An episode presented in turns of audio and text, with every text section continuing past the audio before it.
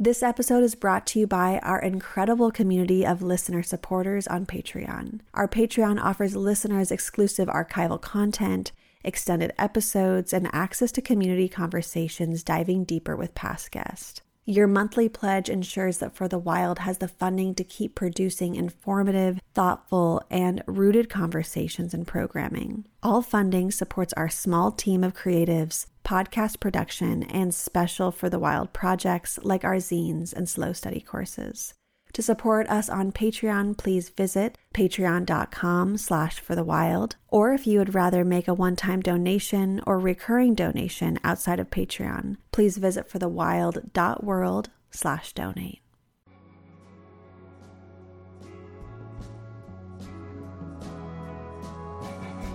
Hello and welcome to For the Wild podcast. I'm Ayana Young. Today I'm speaking with Prentice Hemphill. There's no magical return. We're not all going to return to an unblemished time in history. And if we know that, I mean, that's at least what I believe. I don't think there is an unblemished time in history. If we know that, if we're here now, what do we have to do? Who needs to have conversation with whom? Who needs to heal what relationship? Who needs to ask for what permission? Who needs to offer something back? I think that's where we're at right now. Prentice Hemphill is a movement facilitator, somatics teacher, and practitioner, and working at the convergence of healing, collective transformation, and political organizing. Prentice has spent the last fifteen years bridging well-being and power building as part of movement-building organizations, most recently as the Healing Justice Director at Black Lives Matter Global Network. In twenty sixteen, Prentice was awarded the Buddhist Peace Fellowship Soma Award for community work inspired by Buddhist thought. At present, Prentice is the founder and leader of the Embodiment Institute and the Black Embodiment Initiative, as well as the host of the Finding Our Way podcast. Well, Prentice, thank you so much for joining us on For the Wild podcast. I'm really looking forward to this conversation that I don't think we've breached many of the topics that we'll hopefully cover today. Absolutely. I feel really glad to be here. Thanks for inviting me. Wonderful. Well, in preparation for our conversation, I really started to think about the history of disembodiment and the ways the dominant culture has isolated somatic intelligence from mental intelligence, in contrast to a time before industrial civilization, where in many ways our survival was really predicated on being embodied. So to begin, I wonder if you could speak to this severance and who does it serve when we cease practicing embodiment? Mm-hmm. I think I want to start that with, you know, there's a couple ways to think about embodiment, actually. And one way is to pay attention to what it is that we have made habit in our own bodies and in our own system. So in a way, there's always an embodiment. It's just what are you choosing to embody and how do you sustain that in your own body and in the collective body also. So first, I would say that we're in a time, uh, there's another way that I would say, yes, we are disembodied, but there's a there's a way for us also to pay attention to what it is that we have uh, embodied, what do we choose to do, and then how do we actually, what's the physicality and physiology of that embodiment too, I think is important for us to notice. But to your question around disembodiment, which the way that I hold that question is that move away from uh, paying attention to the signs and the language of the body kind of below our heads, what's happening in those spaces. It is ultimately a way of creating in our person a dynamic of domination, where the mind, where the thinking self dominates over the flesh, so to speak, so that we are expected to do, we expect from ourselves and we expect from other people that whatever the mind thinks is possible, the body should obey. And that split of keeping us out of a cycle of sustainability or relationship with ourselves can be it, it also translates to our relationship to land, our relationship to each other, um, dynamics of gender dominance, of racial hierarchy, class systems, all of these things in some ways, I think, uh, are related to the ways that we have uh, embodied dominance over even ourselves and our own feeling. And I think that that serves ultimately whoever steals, really, whoever is interested in taking from people uh, who aren't able to feel their own lives, taking through the method of forced labor, uh, taking people's land, taking the time that people have, taking people's attention to profit off of it. It serves people who take and don't give back. Um, and that's why, for me, it's so important that we start to recover practices and really create practices of centering our feeling selves, our bodies, our relationships, really, um, because it starts to illuminate what we really need, what's important, what's possible um, between us, what it really feels like to create intimacy with one another. So that, to me, is the kind of embodiment that I'm working towards. Oh, thank you for grounding our conversation with that intro. That was really helpful. And yeah, I'd like to bring into conversation some sentiments around trauma and oppression that I've heard you share in conversation with Mark Anthony Johnson and Francisca Porchas Coronado, which is that trauma is inevitable to all life on earth, but oppression mm-hmm. is how we organize and distribute that trauma amongst ourselves. And mm-hmm. I think listeners would really love to hear more about this relationship between trauma and oppression and how this approach really informs the work that the Embodiment Institute is doing. Mm-hmm. Yeah, I mean, again, it's kind of like embodiment. There's a couple ways to look at it. So oppression is trauma in many ways. It's what it is. It's a collective trauma. And you know, it occurred to me a couple of years ago and, and just kind of thinking about it, that we often think about oppression through, primarily through and only through maybe the kind of way the systems shape people's lives, but not always really feeling into what that means for the day-to-day, for a person's actual lifespan, what it feels like to feel the weight of oppression daily, regularly, always.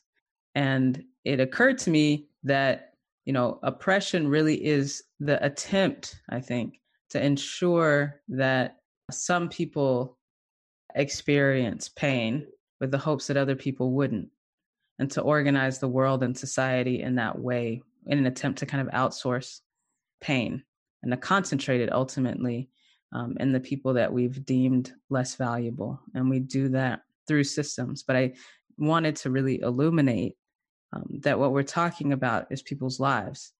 It's not just a idea or theory, oppression, but that it exists as a million traumas that aren't heard.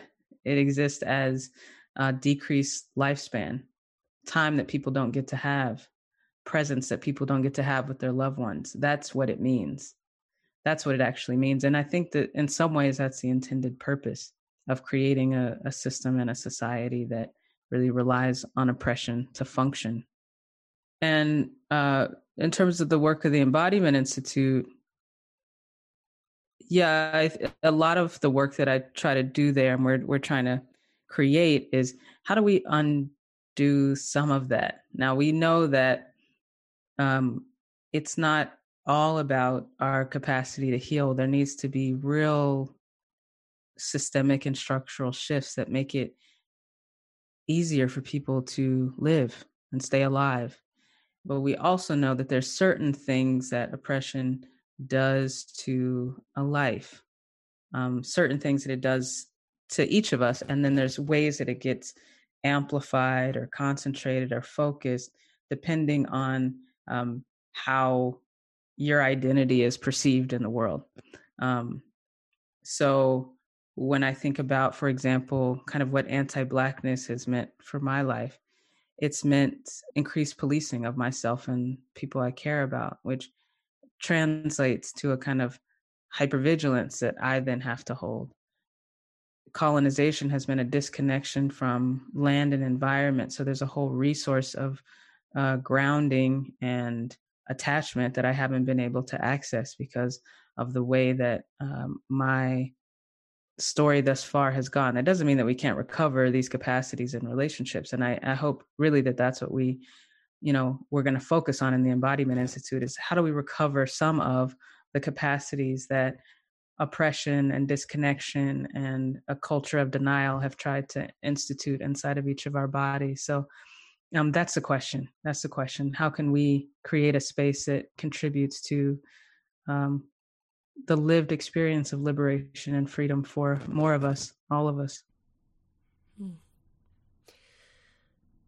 Well, yeah, I'm thinking for many of us, the word trauma is sort of inherently linked to notions of healing, specifically healing with an endpoint in mind. And something I've really been working around is this question of how much trauma we can seek to resolve in this life, given the generations and generations it's taken to come into existence.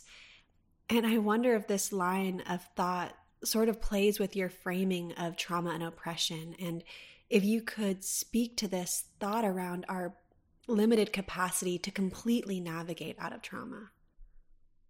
Uh, what do I think about that? You know, I think one of the frameworks that is embedded in my work and, and what I am trying to do now is a framework for me that comes from my my past as a therapist um, that I don't talk about that much, but and my family systems training, thinking about transitional characters. And in family systems, you think about transitional characters as a person that can kind of transform their life, and it changes their family's life, lives. Um, but I've been thinking a lot lately about, you know, what our healing contributes to our lineage. And I think about that much more expansively than the kind of biological lineage that we're given. But what what our, our healing work contributes to um, Yeah, life across time, behind us and in front of us.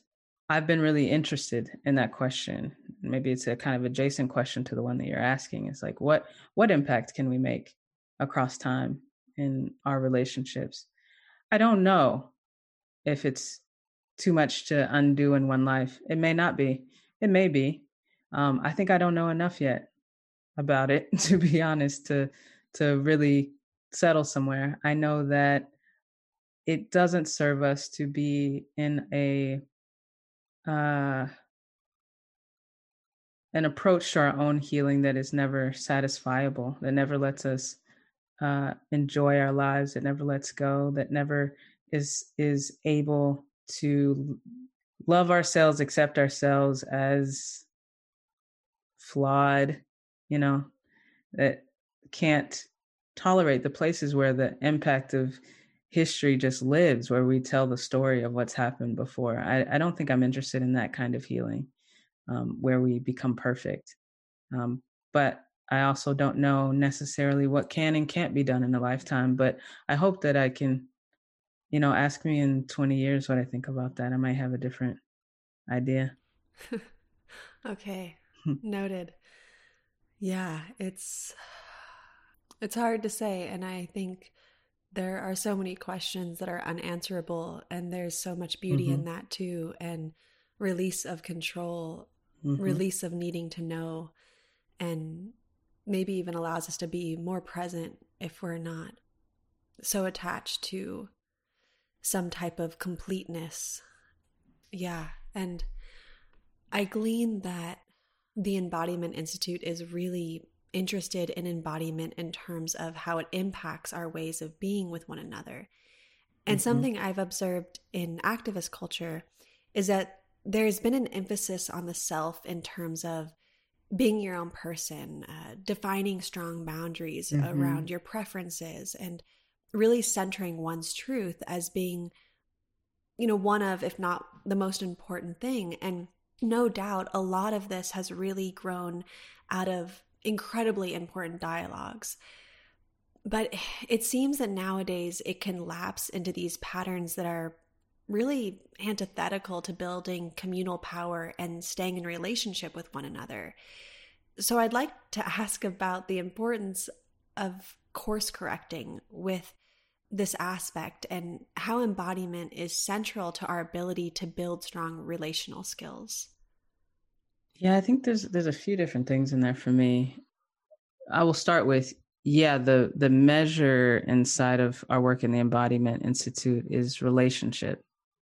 That it's not about kind of, I've healed and I know it and the end, but it's like you're in a process that manifests itself. Who you are manifests, you manifest yourself in relationship. Um, and that can include a relationship to yourself, but it also includes relationship to place, relationship to the people around you, the systems that you are in, the communities that you are committed to. What are you doing inside of those relationships? I think is an important indicator of how we've processed through experiences that we've had. I would say most of the traumas that people experience are relational ones. So how we measure healing, and again, you know, I was trained as a therapist, it can be such an individualized measure of how someone is doing, but not necessarily relational, which, you know, the way I come up, you exist because you are related to others or in relationship with others. And that, I mean that expansively. And in terms of the kind of course correcting inside of movement, um, I don't know that I like intend to do that necessarily. And I guess because in part, I don't think that the kind of individualism or self-protection that we feel there, maybe there's a new intensity to it, but that's kind of always been the struggle in some ways, is that um, there are groups and pockets of people that would protect themselves over everything, over the collective. Um, it doesn't feel so new a dynamic to me, but I, I think the path forward or the work to do is always, how are we going to be in relationship with each other? And I do think that that takes boundaries. I think boundaries are a relational skill, especially when power dynamics have, I was actually just uh, kind of writing a thing about this before we got on, that I think that boundaries are evidence of our interconnection, not a, not a denial of it. I think when we start to deny our interconnection, that becomes something different. That's a wall. That's a generalized way of approaching connection. But a boundary is a is a responsive parameter that, that allows me to be in relationship often. Um, and I think that we can lose that that's really what it is about. It's a relational skill. And when, when groups of people or when individual people have been taught that their parameter or their, their bounds exist even around the space that you occupy, it is necessary for us to develop relational skills around boundaries, because some people have to tolerate um, being told no.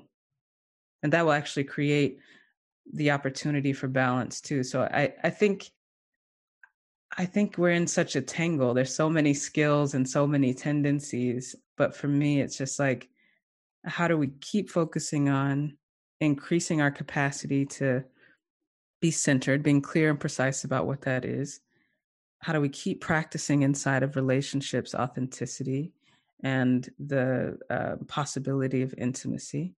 How do we keep resisting a kind of tendency towards power over and domination that exists in us, and um, keep moving towards a kind of power with that doesn't diminish our own power? Those kinds of things are the things I'm interested in, uh, that I feel like I focus on. Thank you.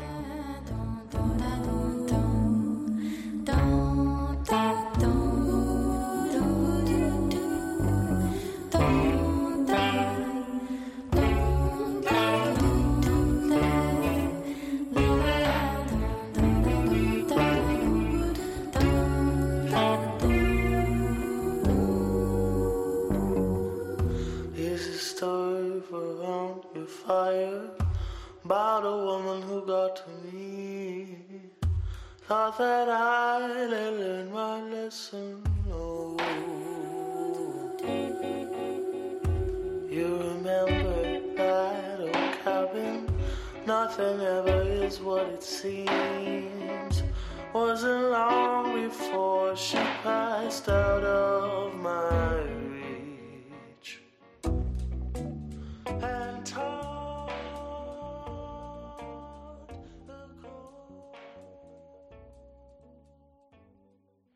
You know, another facet of this work that I think would be really interesting and helpful for listeners to hear about is around the idea of having positive arguments or maybe regenerative conflict, because I think about the world we live in, especially the sort of acceleration of the political sphere entering into our lives. And we are given zero examples of how to have arguments and debates that move us forward.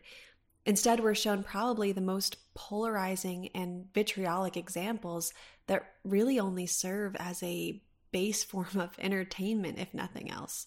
And so maybe that's kind of maybe where the cultural denial fits in too, but mm-hmm. how can embodiment practices assist with this? Mm-hmm. Yeah, um, that's really interesting.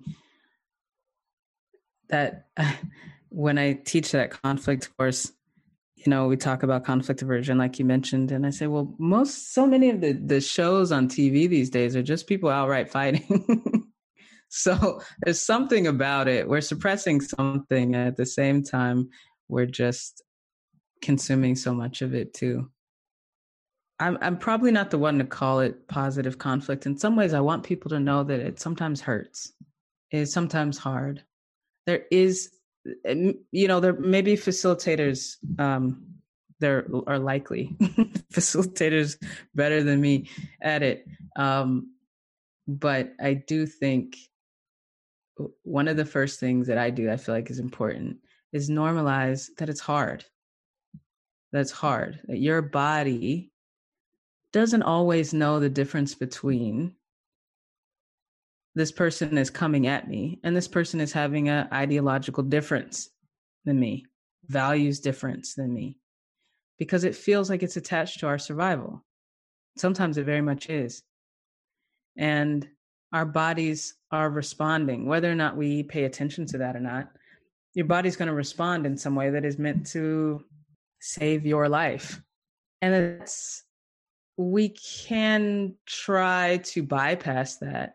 But even the most centered, grounded person is going to be reactive. It's not about not being reactive. It's about returning to a wider capacity more quickly. So I want people to know that it's hard. And we're not always, quote unquote, good at it. Sometimes it hurts. Sometimes we say something we wish we hadn't. It doesn't mean that we want to do that. But I want people to know going in that sometimes it's hard. But what we're moving towards, where it gets really generative, is when we are vulnerable. That there, you know, one of the things I often say too when I'm facilitating is that there is a direct correlation between your satisfaction and your vulnerability. It's just, it just is. I'm not saying that it's equal, but I'm saying there's a direct correlation between the likelihood that you will be satisfied and your willingness to be vulnerable. So I want people to know that, that that's what we're trying to get to. We're trying to settle enough with one another. We're trying to risk enough with one another to get to, I'm hurt here. I am worried this means that you think this about me. The thing that is hardest to say, sometimes it means I don't want to be in relationship with you anymore. That might be the hardest thing to say. Not everything is about coming together and holding hands at the end, but it may be about the thing that needs to be said the most. So um, I think embodiment helps us by discerning in this immediate moment, what is life and death? When we're able to take a deep breath, our body's able to process, able to record. Okay, I'm here. I'm not being chased by this person, but I am being hurt by this person, right? Or I am upset. Maybe I'm hurt about something that actually doesn't even, is not even real time. it's just reminiscent of. Embodiment also helps us settle into those experiences, our wisdom. I know that if I do this, most likely it's not going to uh, turn out the way that I want to. If I get up right now and turn this table over, likely won't resolve itself the way I want to.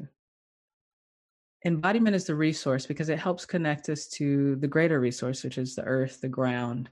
You know, when we hold contractions or when we're reactive, it's pulling ourselves away from what resources us mo- most, the breath, the body, the ground.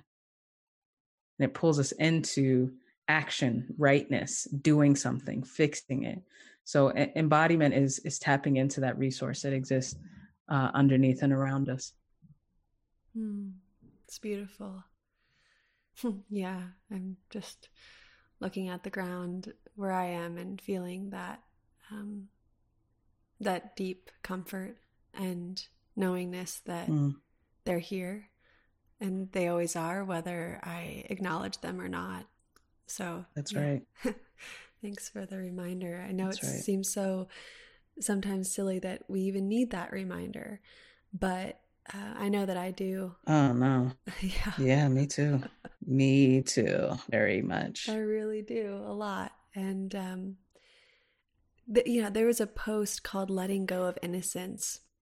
And you write, mm-hmm. quote, "It's time to let go of our interpersonal obsession with innocence and guilt and see those concepts as what they are.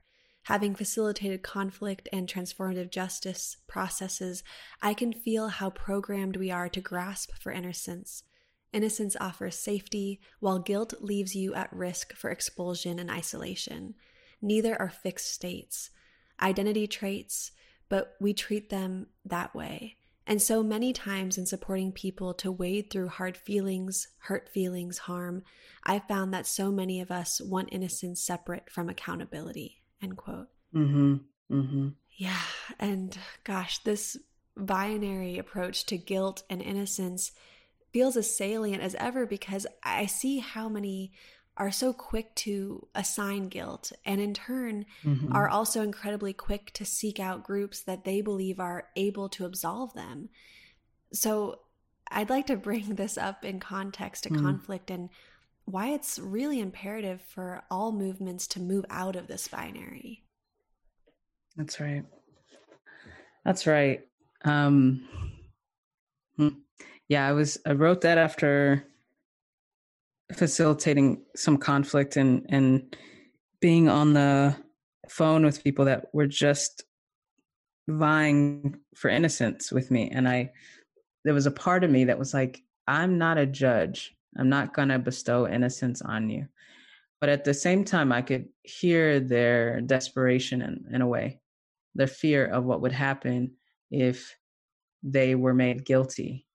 And all of that, all of that obscures um, what actually happened, what actually needs to happen. Um, what do we do from here? And that's the most important work to me. That's where things really change, where things really transform, is when we get down to that. But if we are afraid, if we're afraid to say, if we're afraid to reflect, then we don't ever get to that work. And I think that's what the judicial system has really trained us into, that we have to vie for our innocence or else. And so we do that amongst each other, but we never get to um, what now? We never get to healing. We never get to any of that that's that's much more transformative. And I think, you know, the binary way of approaching our goodness or innocence is so detrimental to liberation of any kind, to being authentic in any way, to having sustainable relationships. It's a it's a paradigm that, you know, we talked earlier about culture of denial. You know, James Baldwin really taught me this, that that is, you know, as an example, whiteness, that is one of the things that gets folded into the concept of whiteness is perpetual innocence. And so no matter what whiteness does, it has to be innocent because of how it, it was created. Now, this isn't white people, but it's like the concept of whiteness must be innocent, must have a justification for what it's done. And that's where I think we get, I mean, also kind of uh, Christian hegemony. It also offers us this in kind of like good and evil, these binary ways of being. Um, but it really keeps us kind of like scrambling for these assignments or these declarations, especially for people or groups that don't have access to innocence very often. We have to scramble because we know what guilt brings. But I, I think there's another way. I just think it it requires a different attention inside of our cultures and inside of our groups or communities, that it's it's we can stay in a little bit more complexity. We can do a little bit more thoughtful work there. We can ask who is hurt and what can be done. We can care for healing. We can tend to one another. It just, it requires a lot of things that are not quick and easy, flashy, um, for us to really live in that space in between. Mm-hmm. Mm. Wow. There's so much there. Yeah. I, the, the innocence, um, guilt binary, thinking about also what, you know, what is connected to whiteness in our culture, and how somehow, even if like part of me is like, well, sometimes, you know, let's just say corporations are guilty, but mm-hmm. they are somehow deemed innocent because of the pervasive whiteness that upholds them. Yeah, and that's right. So it's just really, I definitely want to shatter the binary. And then there's that also, that part of me that's like, and what's so frustrating is that it's not even, even when the binary is put in place, it's not actually, it's not right. It's not correct. Mm-hmm, um, mm-hmm. And so then it's like, yeah, we, this isn't even working. I mean, I've watched so much in the legal system, even in my own life, just be crazy. I mean, like it doesn't even, it's not even rational. And so, um, yeah, gosh, I just have so much that I'm, that, that came yeah. up for me in your response. And the corporations, you know, it's like, are they innocent or are they guilty? Mm-hmm. That matters to the point of like, what are we going to do about them? Mm-hmm. What are they doing to people? Yeah. What do we do next? What's actually the impact? Can we measure that and take that seriously? It's like, yeah. we can't stop at these terms because we, we're not thinking through, what are they teaching us about who we are? What are they telling us about our culture? What do we need to do to transform? I'm not saying that we're not thinking, obviously we're thinking about that, but trying to pin them down in this way obscures the real work, I think. Mm, yeah, because it, right, it's it's too theoretical or something. It doesn't come back down to the ground. How do we yeah. even uh, deal with, even if we were to say they are guilty, how do we even uh, materialize that? Exactly, um, mm-hmm. exactly, exactly. Yeah, I'd like to highlight some of your thoughts around reclaiming our right to feel, but mm. also maybe interrogating a bit around our capacity for feeling. And mm. you've written about the connections between freedom and feeling. And as I sit with this, I'm thinking about my own capacity for feeling. And if I'm being honest, you know, I go in waves. I feel mm-hmm. a lot and I act, and then I need to feel less as sort of a survival mechanism. But mm-hmm. I do wonder how much of this sort of desensitization process that is unfurled in, I know, my lifetime, and whether or not this is authentic or where my own capacity might be stuck. And and I'm not asking about myself. I'm just using myself as mm-hmm. an example. So with that as a preface, I wonder how you see the beginnings of recovering our capacity to feel uh, taking shape. Hmm. I, I think for me, when I think about freedom and the freedom that I want for all people and the freedom that I want for my people, I want, I want us to be able to, in part, feel our lives and feel the joys and feel the sorrows and feel the grief and feel the love and feel all those things. And there's so many ways that we are not able to feel the ups and downs, the ebbs and flows, and that our ebbs and flows are often very dramatic, highs and lows. So that is kind of how I came to feeling, you know, I was like, what, in some ways, what good is freedom if we don't feel it? And what I'm actually interested in is the the feeling of freedom, being discovered, being, you know, blossoming inside of people, and what it takes to create an environment where that's possible. That doesn't mean we feel good all the time. It just means that we feel our lives as they are, and we have enough space to do that. And recovering the capacity to feel, for me, has been, um, you know, it's been a, a kind of thawing. I think in a lot of ways I was taught that I couldn't feel. There wasn't time to feel, or it was inappropriate or dangerous to feel, or honestly impossible to feel everything that I might feel if I open myself up to it. And so it's, it's for me been a journey of getting curious about myself.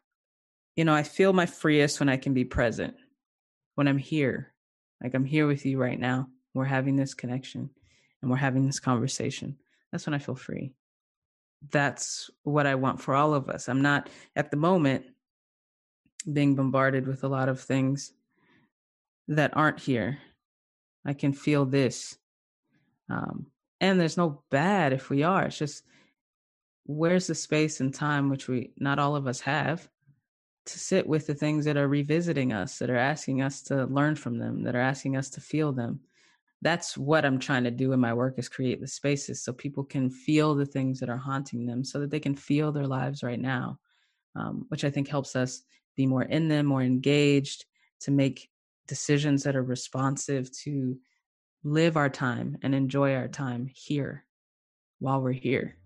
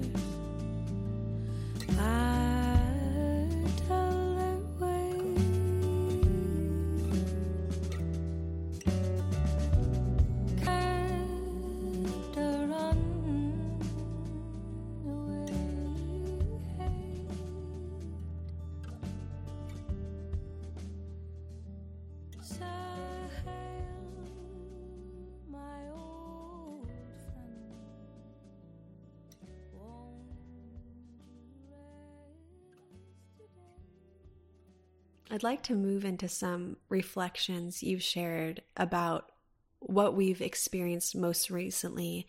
And in a post titled Contagion, Consent, and Connection, you write, quote, "As an embodiment teacher, I keep thinking about what our somas are learning in this moment. What are they deciding is the truth about interaction and connection now? And what is safe for human relationship? I've watched human physical connection, at least in public, dissolve in a week," end quote. And yeah, I'm really curious about how the psychology of fear, which, you know, I want to state we obviously have a lot to be fearful of. I'm not diminishing that, but mm-hmm. how that translates in our body. Hmm. And, you know, it's interesting because I feel like over the period of these COVID times, we've seen a lot of things. I think, you know, and I'm making big generalizations, but I think we're in a period, at least with folks around me, of uh, fatigue, you know, both in the grief that people have experienced, the fear and the adrenaline that's just had to run through our bodies. You know, when it first hit, I was watching it in January and trying to let people around me know that I thought this thing was coming. And I was afraid and trying to, like, not appear too fearful, I think is what I was doing. Because I didn't want to alarm other people, but I wanted people to prepare, because it seemed like something that was happening and going to be in front of us soon.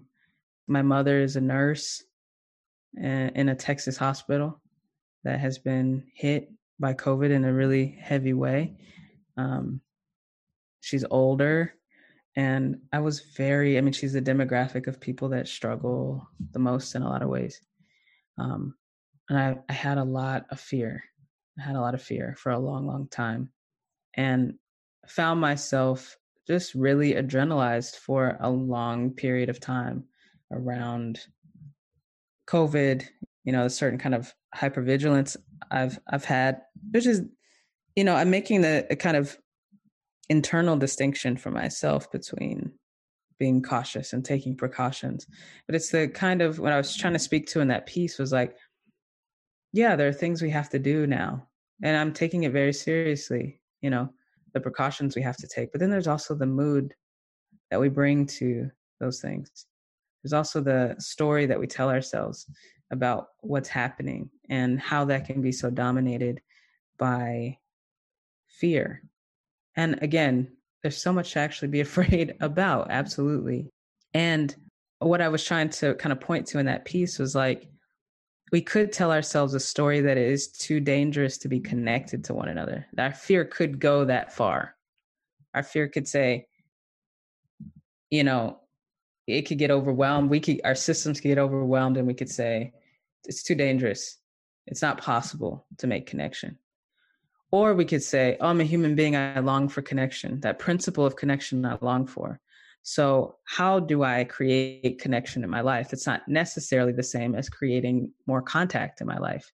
How do I infuse the moments where I am connected to people with more intimacy, with more revealing, so that it starts to, to, to satisfy that real need for connection that I have in a way that's possible in this moment, so that we can be afraid, we can have fear, but fear isn't necessarily shaping every aspect of how we relate and live, that we get to infuse, we get to have choice at those points. How are we going to do this? How are we going to do this in a way that um, fear might tell us to just pull away from it altogether? So that's really been my attention in my own life over this last year, really. It's like, how do I infuse more presence, more intimacy, more connection, so that something gets touched? And honestly feel like it's it's really transformed my relationships. Like, some relationships have become very sacred. Some have come out of nowhere. Some have come like blasts from the past. Some have ended in this moment because the intimacy that was required was too much. So I, I think that um I think that fear wants to cast a really wide blanket over thing. It wants to have us withdraw, protect. And I think that embodiment helps us ask the questions where we didn't think questions are possible. How might I do this? That's what embodiment does for me. It creates possibility. Oh, fear says that's not possible. Embodiment says, but how would I do it? If I long for that, how would I do it in this context? How would it feel? Can I open myself up to those sensations? So yeah, that's really been my guide. Hmm. I love that. I love that possibility, curiosity, openness. Mm-hmm. I want to also mention, in the last post I mentioned, you talk about how this moment is really providing us space to re-examine how consent plays out in the world. And you write, quote, "We have, for one, the ability to practice consent, consent around proximity, consent around touch. Many of us are realizing how unpracticed we are here. This isn't just because we're all disrespectful people, but also because how many of us are a part of cultures that have norms, especially around touch, that are not consent-based. Do you reject an elder's kiss? Redirect that handshake? Decline that hug? Do you ask before you initiate those same gestures? People have always needed distance, whether expressed or not, because of what is communicable. For many of us, choice has not been something we allowed for our own bodies, let alone been curious about in others. Practicing consent brings us closer to a shared reality of experience where multiple needs are being honored and known," end quote. Mm. Mm. I haven't read that in a long time. It sounds pretty good. It's so good. It's so good, yeah. And I'm wondering, how do you see us carrying what we've learned during this time forward? Oh, wow. Oh, wow. Will we? Yes, we will. Everything is always happening. So yes, we will. Um, yeah, you know, if I'm real, in that moment when I wrote that, I was actually struggling a little bit to understand the complexities of consent. I had just moved um, for, to the U S from Hawaii and been there for my partners from Hawaii. And the culture there is that basically people kiss you when they greet you. And I, I was uh, texting my friend there. And I was just like, how are people dealing? Like, what is happening? You know what I mean? Because it, it's just, it's breaking down an aspect of culture that I think probably many people have, I can't speak for people, but mixed feelings, complicated feelings about. But I was like, oh, this is, this is, uh, it's, it's infusing a new thing into spaces where we had assumed that this was accepted in the norm. And I was feeling conflicted about that. Like, how is it going to undo this practice that has been alive in Hawaii for so long?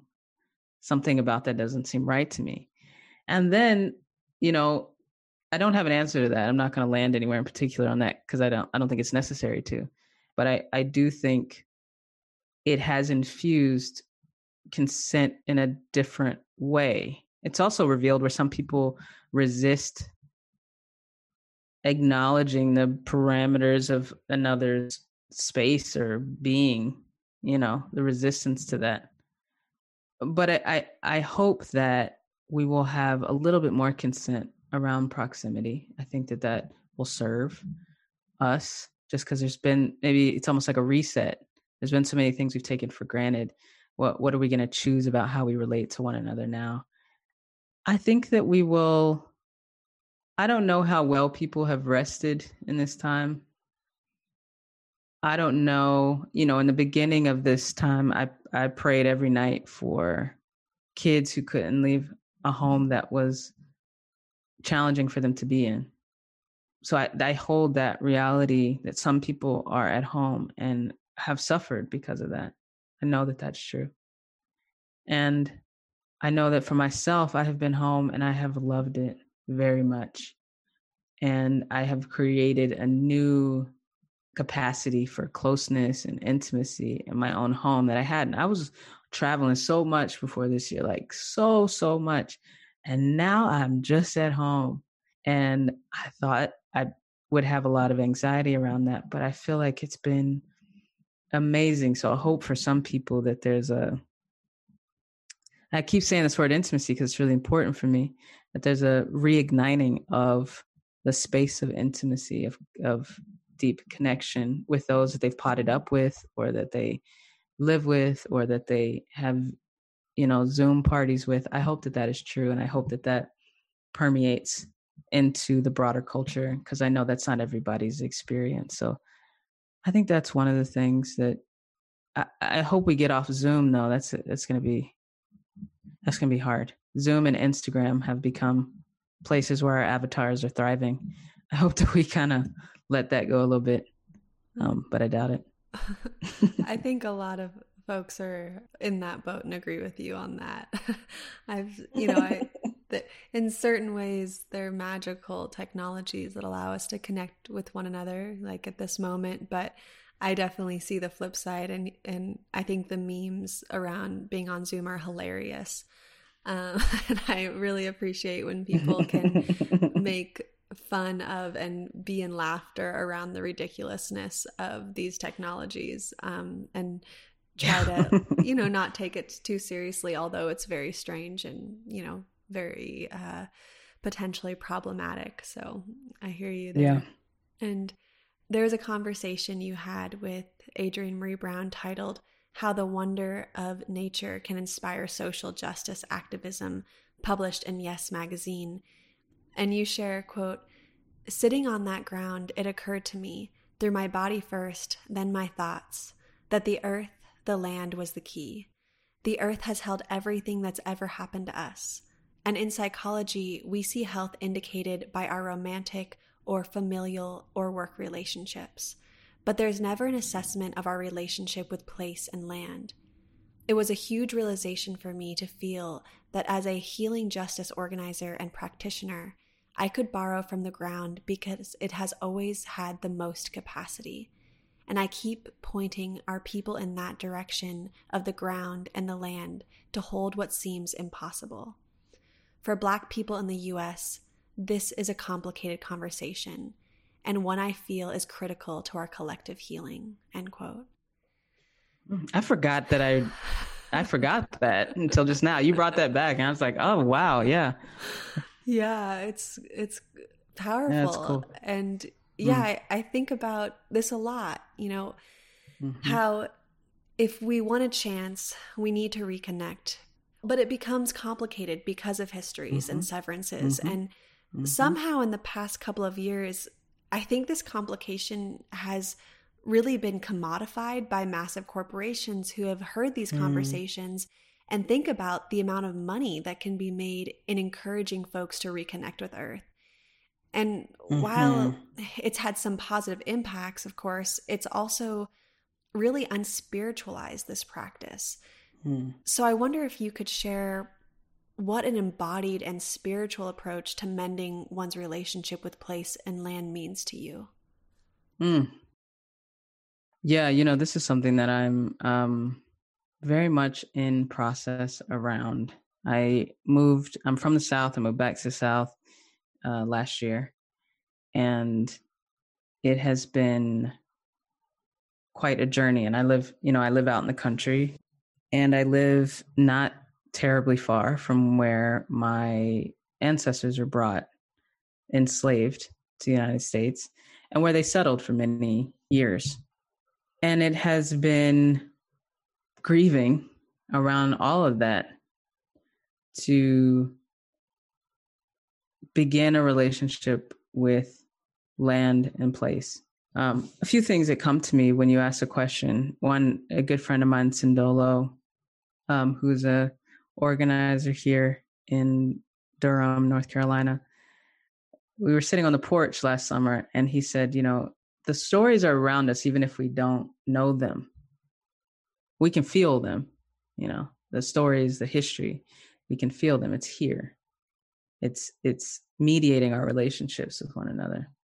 And that just felt so real to me, that so many of us are trained out of paying attention to the ecosystem in which we are, that creates us, makes us every day.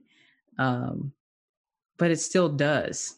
And it is still doing, whether or not you know where your watershed is, or whether or not you know the quality of your soil, or which zone you're in, or what, what the native plants are to a place, they're still very much impacting your life. So it's, um, for me, an ongoing process of grieving the painful process of losing knowledge. And I feel like there's a couple losses of knowledge. I, you know, I have to grieve for my ancestors who never saw their land again, the land that they grew up on, that they knew so well, that they cared for. I'm imagining how much that hurt, probably much the same as not seeing the faces of their family members again, you know. But to also, you know, I, I was interviewing someone recently, they were talking about their great, great, great grandmother bringing seeds in her hair to this continent on the slave ships so that her food could be grown here too and sustain her family. I have to feel those stories. I have to know that I'm grieving that. And then, you know, I have to grieve for the people, the knowledge, especially in this place where where I live, there was just such a massive displacement of the people who are indigenous to this place, massive, massive displacement and efforts to erase. And I have to care about that because that, you know, it it shapes my relationship. It shapes what I can know. It shapes what we can know to live in the wake of such an attempt to erase knowledge. Now we know that it's not erased. We know that there are people who hold it. But there are many things that are lost and and have to be rediscovered over time. And that's just the way that's going to be. And I don't think, I think the last thing I'll say, there's no magical return. We're not all going to return to an unblemished time in history. And if we know that, I mean, that's at least what I believe. I don't think there is an unblemished time in history. If we know that, if we're here now, what do we have to do? Who needs to have conversation with whom? Who needs to heal what relationship? Who needs to ask for what permission? Who needs to offer something back? I think that's where we're at right now. And I'll also just say lastly that um, what I found so far is like growing food, relating more to land. It's not just some beautiful, magical relationship. It's like every other relationship. It's hard. It's beautiful. It's messy. You know, we, we had birds last year and many of them were just killed in one night by a raccoon that was hungry. Do you know what I mean? That happens. That's life. And we have to know that it has every, that relationship has every lesson in it that we can learn about attachment, about loss, about love, about sacrifice. Um, but it's going to be like every other relationship. It's going to be full of beauty and pain. And it's going to keep teaching us, you know, when we long for attachment, when we don't have anywhere else to go, it's right there for us to attach to. There's a place where you always belong, and it is planet Earth. And I don't mean that in some cheesy kind of way. You just do, but you have to choose it. You have to choose that belonging, which means you have to learn. You have to be yourself. You have to not know. You have to learn the name. I always say to people, learn the name of the tree outside of your window. Learn what its poisons and medicines are. Start there. And then the world will keep just revealing its magic to you. Wow. That was so moving to hear you speak those words. And yeah, personally, I woke up with this feeling of loneliness and this kind of chronic, oh, like low fog. And hearing you say that really brought me back to my senses and brought me back to the earth, which does always hold me. And I am so grateful for mm-hmm. them for always being here, even when I'm naughty or not not good and messy and sloppy and all That's of those, right. all of it, you know, all That's of right. the humanness. And gosh, I think just hearing that from another human is so heartening and relieving and like, okay, deep breath, like here we are. Mm-hmm. And mm-hmm. Mm-hmm. so I, yeah, just appreciate you saying that on a collective and a personal level. And Prentice, thank you so much for your time and attention and presence and depth. I mean, this conversation put me in chills more than once. And I just, yeah, I'm so grateful for this time with you. And as we close, I would just like to offer any final words or ways to direct listeners to learn more about your work and that of the Embodiment Institute.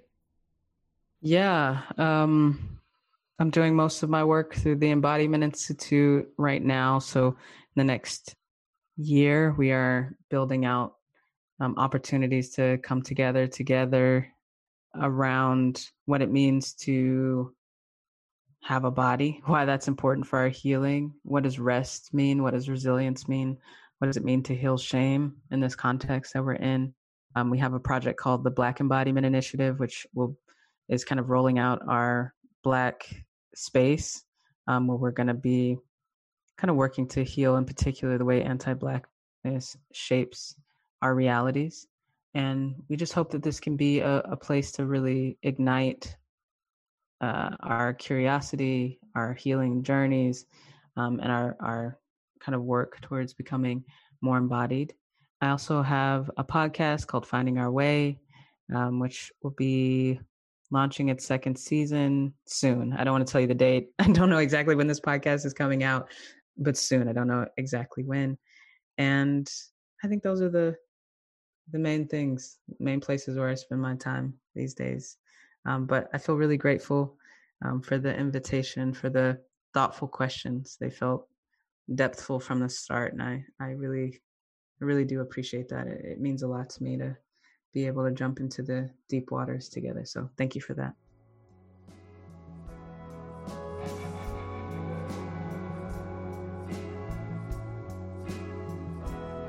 Thank you for listening to For the Wild podcast. The music you heard today was by Tan Cologne, This Flame I Carry, and The Breath. For the Wild is created by Ayana Young, Erica Ekram, and Francesca Glassbell.